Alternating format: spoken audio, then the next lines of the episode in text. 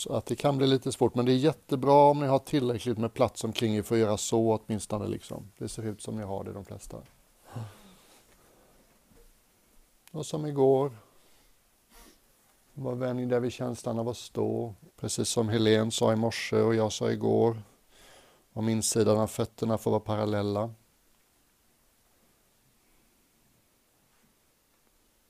Och som igår, bara få en känsla för hur mjuka och flexibla fötterna, fotsulorna är.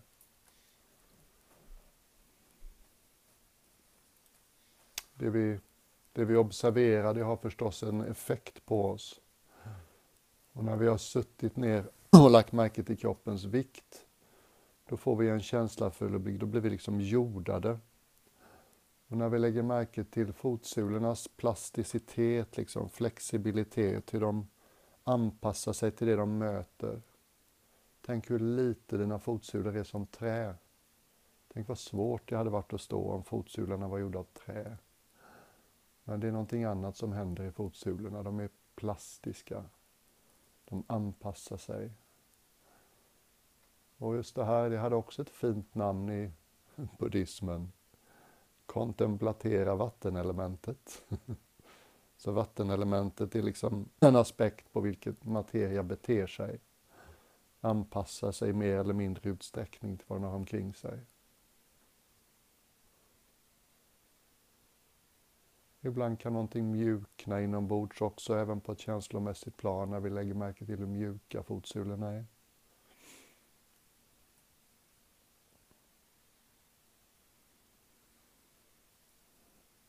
Och som igår bara stäm av att höger och vänster bär ungefär samma. Att fram och bak bär ungefär samma på varje fot. Att in och utsidan är ungefär lika belastade på bägge fötterna.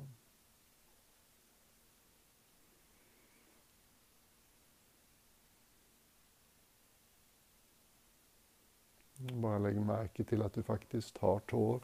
De finns där. Och känner du dig hyfsat liksom redo så låt knä, knäna vara lite mer böjda än igår. Det är som ett sätt att höja intensiteten.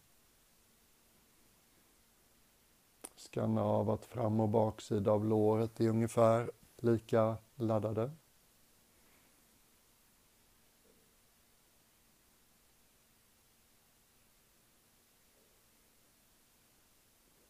Och gör den där lilla justeringen som vi gjorde igår med svanskotan.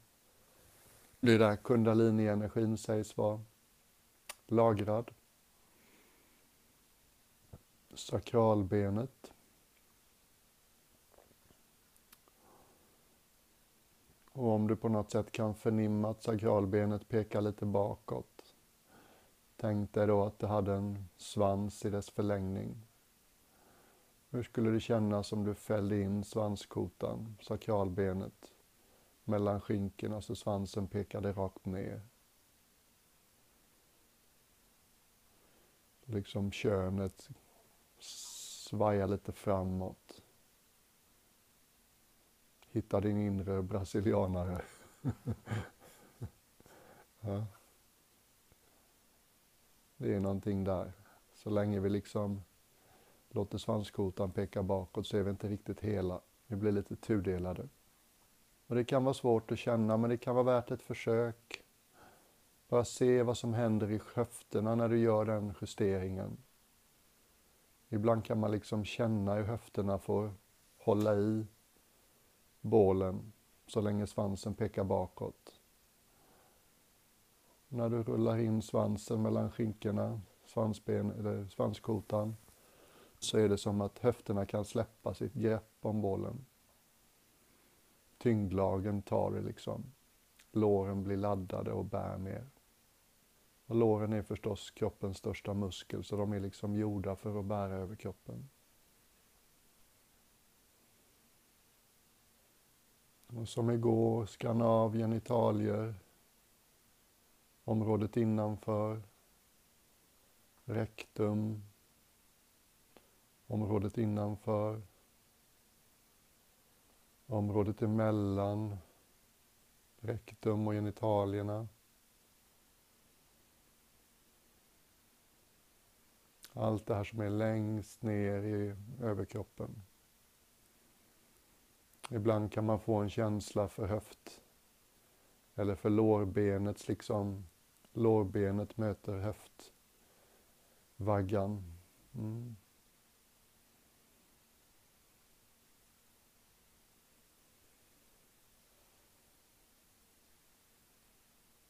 Hara precis som igår. Det hjälper väldigt mycket att fälla in svanskotan om man vill liksom få tillgång till hara, den här platsen nedanför, innanför naveln. Så himla värdefull. Gå därifrån, stå därifrån. Ibland när jag går bakom en sån här scen när jag ska gå upp och prata inför en större grupp människor, jag blir nervös. Bara går jag lite fram och tillbaks och känner haren. Just det, lägre fästpunkt. Nu svajar det inte så mycket.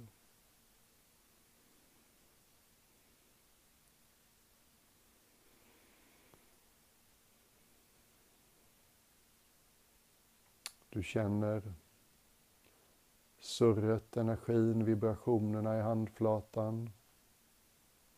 Om du skulle börja lyssna efter samma surr, insidan av dina ben, kan det kanske vara så att du förnimmer någonting. Ju mer du böjer knäleden, ju mer energi kommer du så småningom att känna stiger upp på insidan av benen. Och ju mer du lyckas låta svanskotan få vila mellan skinkorna och inte peka bakåt, ju lättare blir det för energin att röra sig upp genom höftvaggan upp i överkroppen. Och blir du bara stressad och känner dig misslyckad av allt det här talet om energi så ta det lugnt. Mm. Stäm av över kroppen att lederna är böjda i händerna, armbågarna, att det finns en smula plats mellan överarmen och bålen.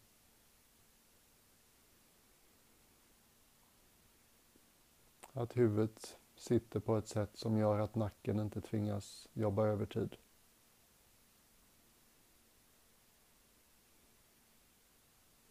Ibland kan det till och med vara så att man känner liksom den här bubbliga energin från benen röras upp genom överkroppen, men det är ingen fara om du inte känner igen det.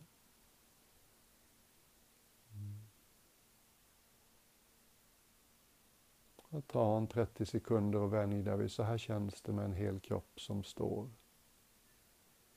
Bröstet är ganska tyst.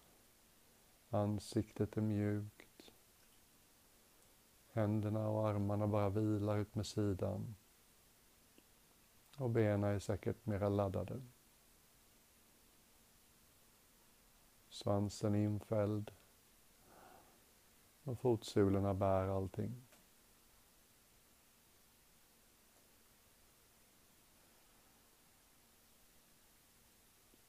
Nu tänkte jag vi skulle ta det här i en lite annan riktning än igår. Om du tänker dig att vi skulle bli, man skulle bli anfallen om man inte hade något att försvara sig med skulle vi allihopa säkert krypa ihop till en boll och liksom skydda oss så gott det går. Och tänk då på alla de bitarna vi skyddar, de som vi inte exponerar när vi kryper ihop som en bälta. Liksom de mjuka delarna av huden. Ansiktet och halsen. Framsidan av bålen. Armarnas och händernas insida. Överallt där huden är som mjukast. Benens insida. Få en känsla för de delarna. Det är kanske är svårt att hålla allihopa i huvudet men Ja, typ bålens framsida, ansikte, hals, armarnas och händernas insida. Känsligheten vi har där. Det är liksom de här delarna som vi eh, njuter med. Där vi har vår största känslighet. Mm.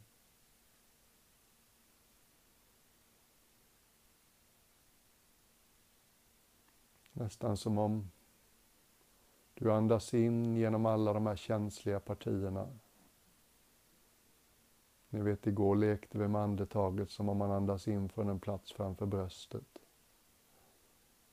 Bara med samma lekfulla attityd. Hur skulle det vara om vi tänker oss att vi andas in genom handflator och armarnas insidor. Genom bål, hals, ansikte om du vill. Bara som ett sätt att ge det här vår uppmärksamhet. Kanske till och med en liten rörelse i armarna när du andas in. Känn hur det är liksom kroppens ja-sida. Vi öppnar de här partierna när vi känner oss trygga. När vi vill njuta. Mm. När vi vill bejaka vår känslighet.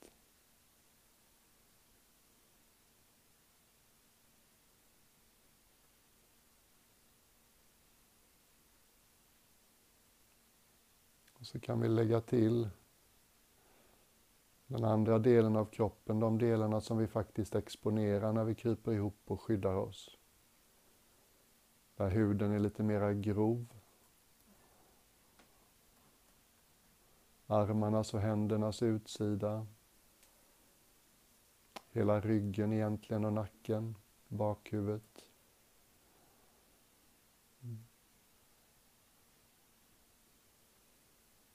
Och så kan vi koppla de här lite grovare delarna till utandningen. Så vi andas in genom de mjuka delarna av huden.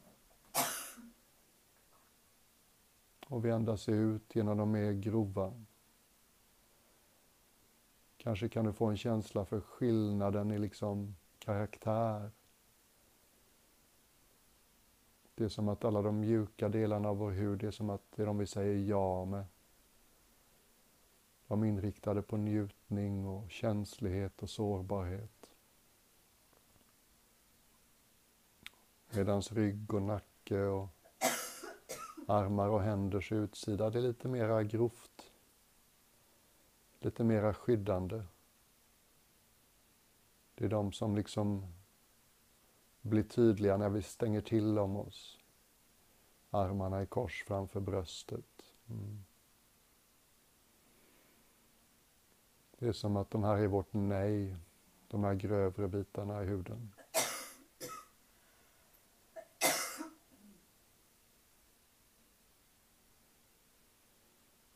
Och vi behöver förstås bägge två. Det är lätt hänt i andliga kretsar speciellt kanske. Man utvecklar någon idé om att man ska vara så öppen som möjligt, så ofta som möjligt. Det är klart att vi också måste kunna stänga till om oss. Det finns en massa tillfällen i livet när det inte är läge att vara öppen.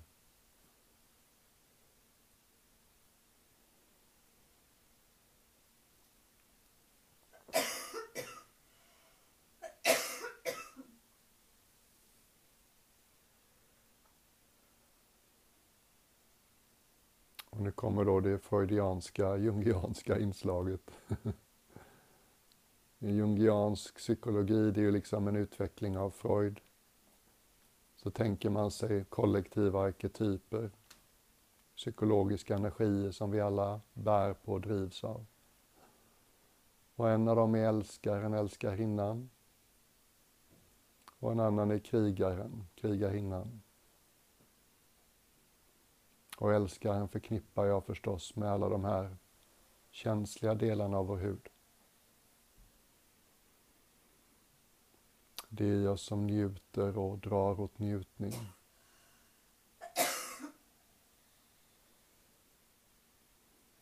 Och i jungiansk arketypisk psykologi så tänker man sig att älskarens plats i trädgården.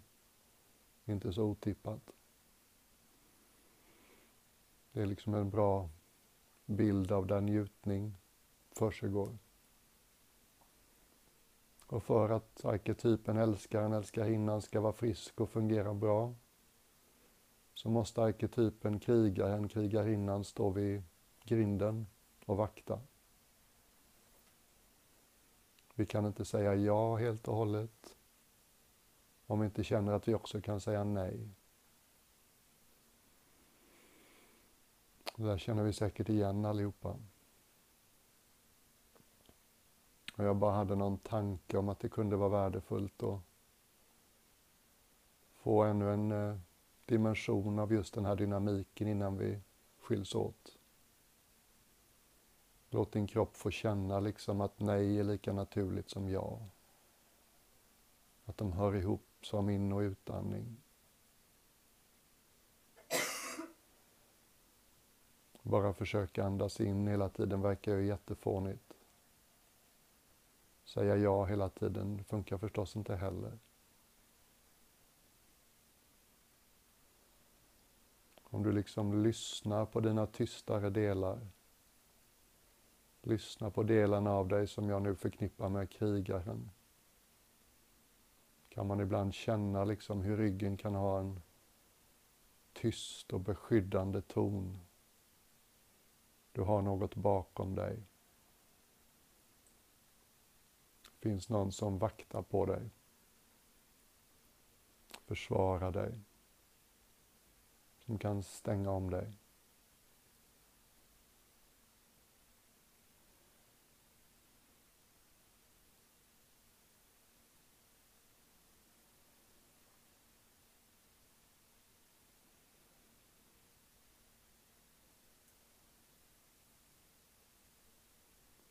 Kroppen minns på ett helt annat sätt än huvudet så det är värdefullt att liksom hjälpa kroppen att minnas lite av hur nej kan kännas. Så här känns ja, så här känns nej.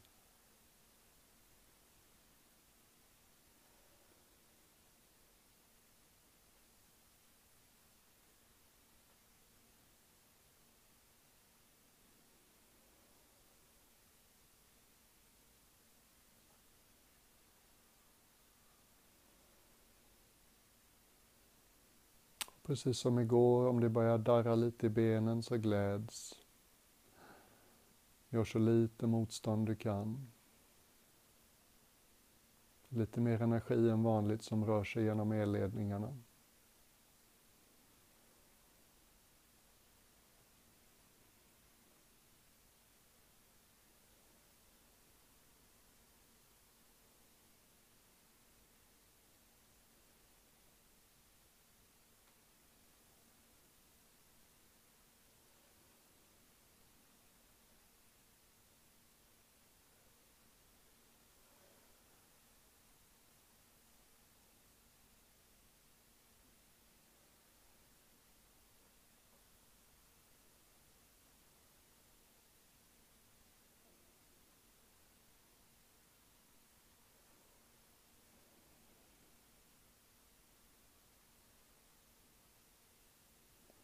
Och som avslutning kan vi sakta, sakta låta händerna komma till navelområdet lite nedanför kanske.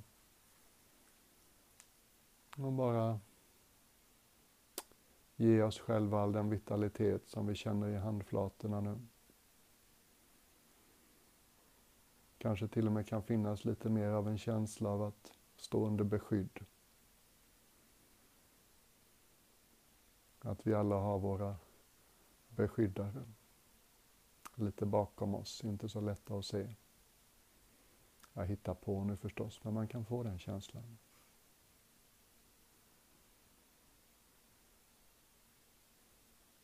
Så mjukt och ledigt, som om vi satte oss med något värdefullt i famnen, så kan vi sätta oss igen.